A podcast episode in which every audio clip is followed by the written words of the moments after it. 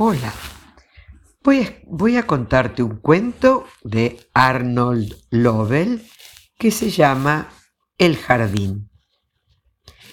Sapo estaba trabajando en su jardín. Cepo pasó por allí.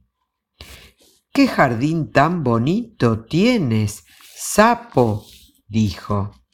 Sí, contestó Sapo, es muy bonito pero da mucho trabajo.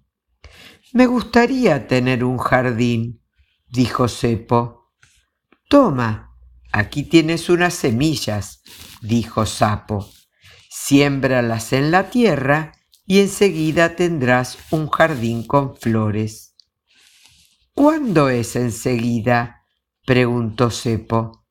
Muy pronto, le contestó Sapo.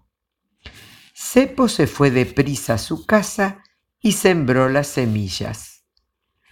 Ahora, semillas, dijo Cepo, ya pueden empezar a crecer. Paseó de un lado a otro varias veces. Las semillas no crecían. Cepo se agachó, puso su cabeza cerca de la tierra y gritó bien fuerte semillas, empiecen a crecer. Cepo volvió a mirar la tierra. Las semillas no crecían. Cepo pegó la cabeza a la tierra y gritó con todas sus fuerzas. ¡Eh, semillas! Les he dicho que empiecen a crecer. Sapo se acercó corriendo por el camino. ¿Por qué gritas tanto? preguntó. Las semillas no crecen, explicó Cepo. Gritas demasiado, dijo Sapo. Esas pobres semillas están asustadas y les da miedo crecer. ¿A mis semillas les da miedo crecer? preguntó Cepo. Pues claro que sí, dijo Sapo déjalas tranquilas durante unos pocos días. Espera a que les dé el sol y a que les caiga lluvia, y enseguida tus semillas empezarán a crecer. Aquella noche, Cepo miró por la ventana. ¡Qué rabia! dijo Cepo. Mis semillas no han empezado a crecer todavía. Seguramente les da miedo la oscuridad. Cepo salió al jardín con algunas velas. Les leeré un cuento a las semillas, dijo Cepo, así no tendrán miedo. Cepo les leyó a sus semillas un cuento bastante largo.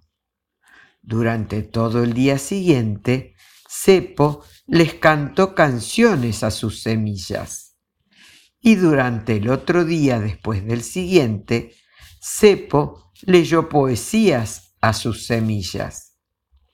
Y durante el día que siguió al otro después del siguiente, Cepo estuvo tocando música para sus semillas.